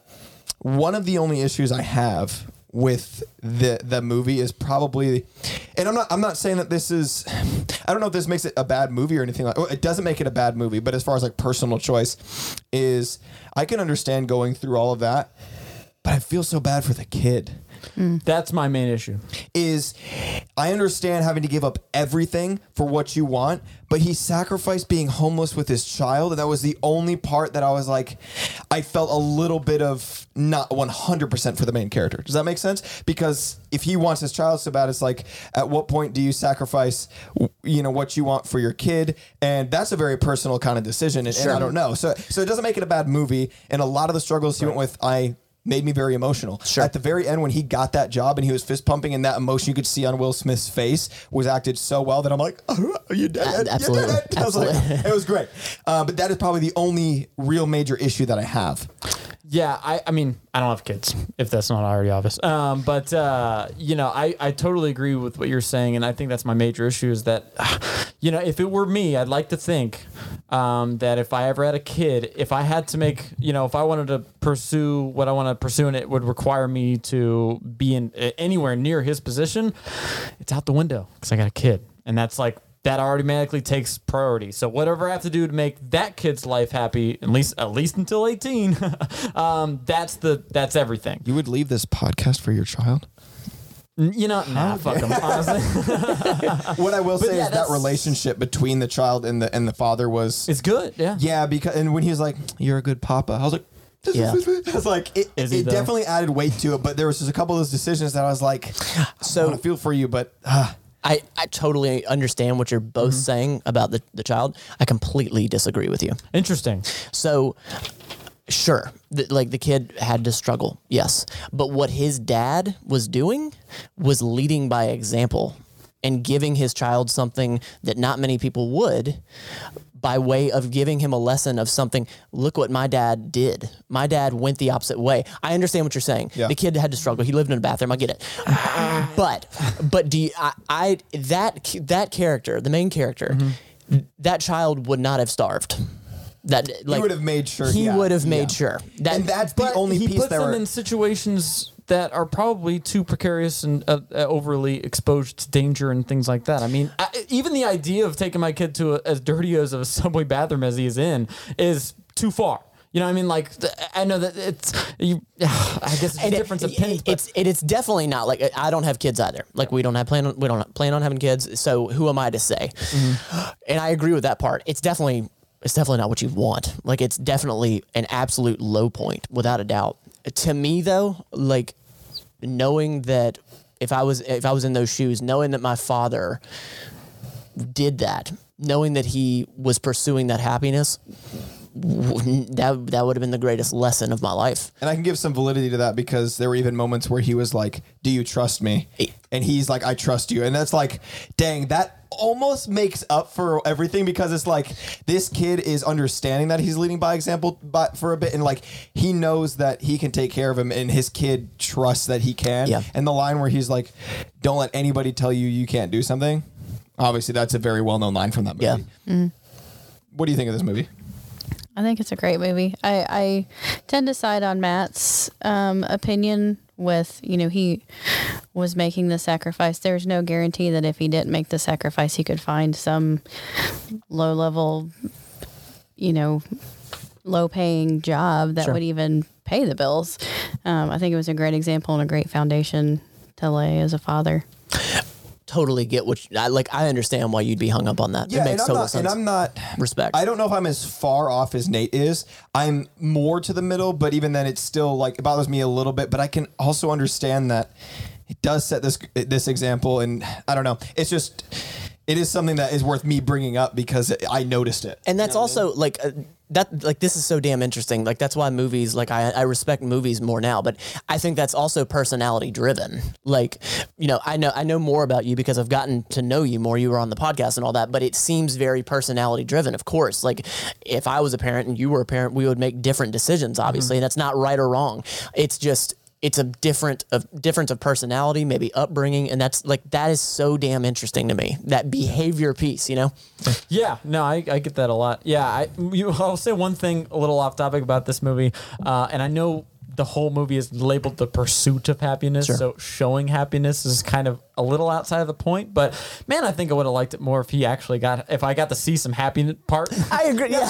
It just goes, a scroll goes at the end of the movie saying, yeah, he was happy later. Yeah, I was like, fuck, I had to suffer. I mean, he walked by in a suit at the end, right? I mean that was good. Sure. This happened to a real guy, but I had to suffer for, 90 minutes plus, so I deserve some happiness. I get it. No, I get it. Yeah. And it was a very, you're right. It was a very...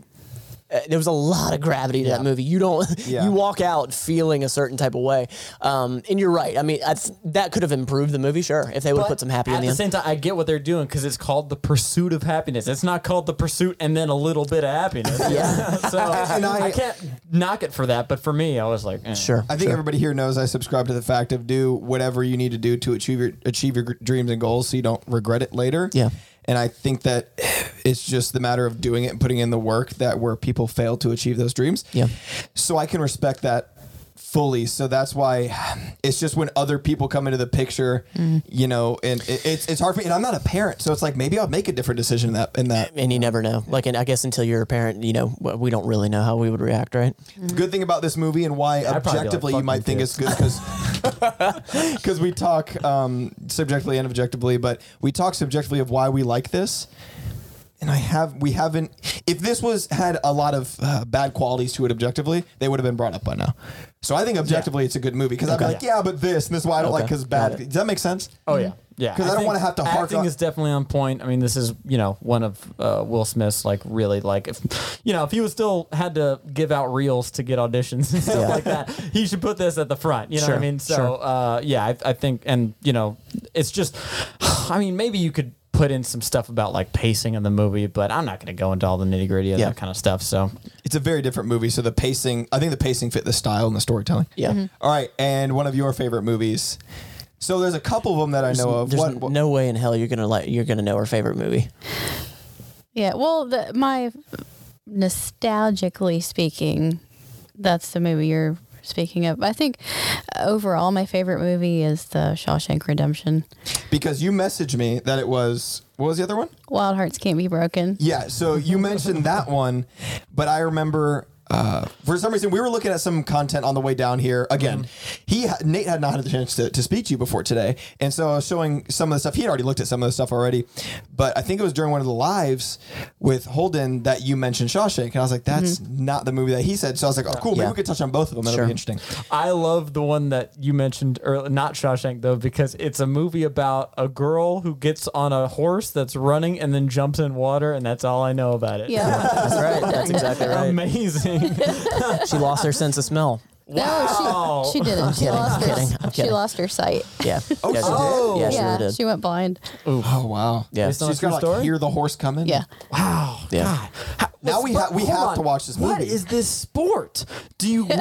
Yeah. It's illegal. It's illegal now. Back then it was legal. It's really fucking dangerous for the horse and the person and other people. Like, it's illegal now. But I don't understand how do you do good at it? Just by just doing it is good. Yeah, it's just a performance. It's not like a so it's not a competition, right? Oh, it's so weird. I want to watch this movie now because I'm so intrigued at this thing I've never heard of, high diving with on a freaking horse. Yeah, it's a little older.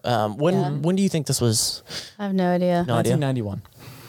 There you go. Dang. All right. I'm going to look it up. Y'all go ahead. Because I feel like we'll have more to say, even though, again, other movies I haven't seen. I've never seen Shawshank Redemption. What? And I want to see it. That makes sense. With so Tyler. Bad. It kind of sucks. Like, I haven't really seen Yeah, I'm right. I know. I looked into this movie before. I thought you just... Okay, got it. Okay. I trust him on something. I'd love to just be IMDb Rain Man on that kind of shit. I thought you guessed that, and I was going to be like, I got to go. I let you go with that thought for a little too long. Okay. But because it's one of your favorite movies, it is very well talked about. I'm very excited to see it. I do not mind if you spoil this for me because I'm going to watch anyways and probably still like it, but I will still do good at having my own opinion on it. So please, I want to know why you think it's good, and I want the people that have seen it to be able to talk about it and kind of give me like a rundown to see what I think. So there's a couple of reasons why it's my favorite. One, it's an excellent film. Like, it just, the redemption piece of it, you love so many characters. You're not just invested in the two main characters, you're invested in all of his friends and the prison too, and him breaking out. But it was also filmed in my hometown. So growing up, like when the movie first came out, it was like so incredible to see my uncle and my great uncle, like 15 minutes into the credits, you're like way down at the, but you know, that's to dope. Like see their names and like have, you know, driven by and watch them like, you know, revamping this old prison. And, you know, now it's like a Halloween thing to go through the old Shawshank prison. You don't have to reveal where you're from. I'm just curious. Is it set, like, is it filmed where it's set? No. Oh, okay. Gotcha. It's, so I'm from Ohio, so it's supposed to have been filmed in Maine. Yeah. Okay, gotcha. Yeah. I was just curious about that. Keep going. Yeah, so it's just, you know, it's a lot of that nostalgia piece. And it's one of the first movies you and I ever saw together. Yeah. Mm. Well, it's crazy that you can like it because of that nostalgia piece, but it's a date movie. It's really not a movie that people...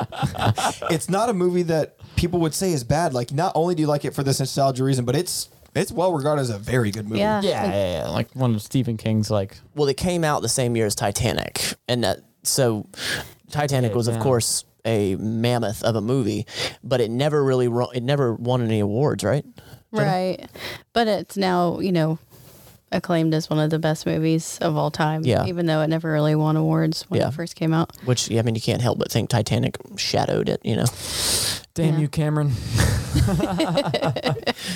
So basically, it's character-driven, which is what really drew you in, is what I'm getting from that, because that's kind of your opposite of what you said, what makes a bad movie, and so that I'm assuming is what makes a good movie for you. So it's kind of interesting because you guys have a very similar view on that, but we both have a very narrow palette. You know, we don't have a crazy amount of experience with movies, so maybe that will evolve over time. I don't know. I mean, as I've said before on the podcast, I'm a big A24 fanboy. So A24 is a studio. They like produce movies, and they've done a lot of. I know it comes off really fucking snooty and whatever. Snoopy, yeah, Snoopy. But some of their stuff that they've come out is really good, like The Lighthouse. I mean, but some of it's really not. Uncut Gems. Yeah. Wait, I mean, there are some stuff that I don't like. You like Uncut Gems? She's seen it. I like the last 20 minutes of it. The rest of it is absolutely where you terrible. Dies? The only part about that movie, it's just because the last 20 minutes is entertaining because something fun's actually happening, but it doesn't have anything. I never saw it. With the story, it's just like Uncut Gems is an hour and 50 minutes of raw Inception. Stress. I think it's longer. It's longer than that. I don't think it's 2 hours, but it feels longer than that. It felt like it was like 4 hours. I paused it 3 times and was like, why am I still watching this? Yeah. And then I was like, I gotta watch it now. I think that's where you say, not a good movie. Yeah. But that was made by A24. It doesn't mean just because you have a good studio. No, but they have done a lot of stuff that I really like. The issue that I have is A24 seems to do a lot of experimental stuff. Have you guys seen The Lighthouse? Yeah. I think we saw it. It was like it's Robert Pattinson, Willem Dafoe. It was in that one. Nope, I haven't seen it. Okay. Oh, I thought you were going to say. I'm pretty sure I've seen it. It's in that weird format where it's a box. It's black and white. I lost you. No, wait. I'm thinking of. I got to clarify this now. Mm-hmm. What is the movie? Oh, here we go. Jenna. No, come on. You're going to get some generic details. Jenna. I'm trying to can't help you out here. Come so on. What is it? It's the same. Who is? Why can I not think of this? He was in Titanic. He was in Inception. Oh, Leonardo DiCaprio? Leonardo. You're thinking of, Martin Scorsese. It's, how do you like Shutter Island. That's it. You're I haven't seen Shutter Island. Shutter Island is very good. They're similar, but... similar in concept, the way they're portrayed. Here's my point. A24 has made some stuff. They're very well known at just trying to do new experimental stuff, and they get praised for that, where just because you're doing something new and experimental doesn't mean it's good. Okay. I can praise that you're trying something new. That's an oversimplification. No. They do make experimental stuff, and some of that is really good. Yeah, not everything. But my point is a lot of Uncut Gems. A good example that you can agree with me on is it's not just good because it's different. Yeah, it's not. I don't like the movie Most Violent Year. Didn't like that one. That was them as well. But to kill a sacred killing of a I can't remember that name. Killing a Sacred Deer or whatever it's called. I liked a lot. And there's a lot of horror movies that came to theaters. Hereditary and who's with me? Anybody hate horror movies? Absolutely. I'm not. I'm not crazy about it. There's some that I like. There's some that I like. You might have heard of these trailers were on TV and stuff like that. I'll give you low five on that. Hereditary and Midsummer. Very soft and supple. He was like... No, nothing. Okay, well... Random question. Yeah. How many movies have you seen? Well, I mean, like, literally too many. Count? I mean, like, I don't... Yeah, I don't know. No, I was just asking if y'all knew. Because, like, I mean, you've at least seen 100. So what he's talking about there is I did a video covering the 100 movies that I did see and then the top 5. Yeah. Context for your audience. So, I mean, but, you know, theaters and stuff like that has always been a big part of Tyler and I's, like, friendship and our lives outside of that. So, like, we've seen... And I have seen a lot of movies. I know it's weird because there are a handful of, like, classics I haven't seen for some reason. I just... haven't seen them. There's no excuse. I've wanted to see them. I just. Most of them how many times have you been to the theater in your life? I couldn't count. I can count on 2 hands. Wow. What? I think I might have been. But I love 8 times. The fact that now you're watching movies and you went to a theater and then had an amazing time. True. So, like, I think we'll go back. I hope. I don't know if it was amazing. It was better for sure. Yeah, well, it was episode 9. If it was a different movie. It was pretty good. So, one more thing I want to touch on, because we've been going for a while here, is one of my favorite movies is Inception, and the only reason I'm bringing it up is because I mainly want to talk about what you guys are liking and how we, you know, can kind of contribute to it, because people know, if you listen to our podcast, what we like, what we don't like. They've got a vibe for us. We have 30-some episodes out. But Inception I bring up because it is one of my favorites, but there is action and crazy visuals, but you really enjoy that movie. I loved it. I thought it was fantastic. Because it does this thing where it delves into the mind and just does this very creative and very well done and very well thought out way of presenting it. Yep. Like, so what's the message here? It's so much... It was his dad, and it was his son. Like, his greatest treasure was his son. Okay. Yeah, I mean, I guess I can take that. But are you trying to go with was it a dream or not? Because that's where you go with that. Because you know, it seems like you're very message driven in movies. You love this movie. When I watch that movie, I don't really see a strong message here. Mm-mm. Certainly, yeah, to attachment to it. That's not why. And interesting that you'd say this. I'm trying to grasp onto. Well, it was the kid? It was actually the kids that turned around, and you could never see the kids' faces when it was in a dream. I'm not talking about Leonardo DiCaprio. I'm talking about when they were in the mountains, the precipice, like that client, what they were installing that. Oh, how they're able to install into his brain. So that concept, I thought it was just like the imagination behind that was incredible. Oh, gotcha. How they dove into somebody else's brain of not even the main character. I like how you look at that. And then, sure, of course, you know, he was doing that for the kids and all that. But here's the thing. That movie was a perfect example of balance of the visuals and the fights and the blah blah blahs along with the story. Why they were doing those things, because you knew on the outside the only reason they're fighting people is because in this man's subconscious you're fighting him mentally. Yeah, which is like wow. Oh, and again, and I know you love. I'm so partial to that behavior change, mental fitness, mental wellness, like that thing. Yeah. Yep. Well, and that's why I think that's a really good movie on my part, because it makes you think, it makes you feel, it has very well developed characters, it has the action, it has a little bit of everything. Not only does it have it, but it does it very well. It even touched on like psychosis at certain points, and I was just like, I was very enthralled with that movie. We had an interesting rewrite for Inception where we were talking about this. We're talking about sequels, and we're like, they should not do a sequel for this. We're like, but they did. No. Well, no, it was more to the idea that. His wife, Leonardo DiCaprio's wife, ends up killing herself because she thinks she's in a dream. I thought it would have been fun if to prove that she's in a dream, she kills him. So we find out in the second one, she's actually really alive. And then throughout the whole second one, he's running from her because she's trying to kill him. Y'all should do that. I think it would have been worse. Y'all should do it. But I just thought it was a funny idea. We'll do a weird skit of it. Yeah. Y'all should do it. You dress up. You dress up like her. Okay. I love how that was just instantly decided. You're the woman. Appreciate you. Cool. I think we could probably wrap it up. We talked about I like getting the definition for you of what is makes a bad movie. So now for you guys, what is it that makes a good movie for you? And it's probably just going to be the opposite, or is what it kind of seems. For you, Jenna, it seems like you need something that's very strongly involved with those characters and character-based to really get you hooked. Yeah. And some sort of, and I think this is a girl thing, some sort of either romantic or friendship bond between the two characters. Like in Shawshank, obviously there's no romance, but the bond of the two friends. Pretty close. No. But like they really did. They loved each other. They were best friends. They were brothers. Yeah. And I think that makes like that relationship piece of like caring about the characters and then caring about their relationships with the other characters. Yeah, I mean, I agree with all that. If I wanted to make it as simple as possible, I would just say something that really makes me feel. Like if you can make the hair on my arm stand up, you got a good chance of me loving it.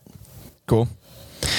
All right, pretty solid episode. Went a little longer than I thought it was going to go, but it was entertaining. Wait, did you not think we could make it this long? Because you know our show is usually shorter. Well, so I know I knew that your show was shorter, and so when we have new people on, we like to try to tailor a little bit to them because I don't want you guys to be bored at any point. No, this is fun. This is a lot of fun. Like I don't want you to feel like we're dragging out. So we had a goal set, and if it went past, it went past. That's how we looked at it. Wait, how long did y'all want to go? We could make it a marathon, just go as long as physically possible. I really, really gotta piss.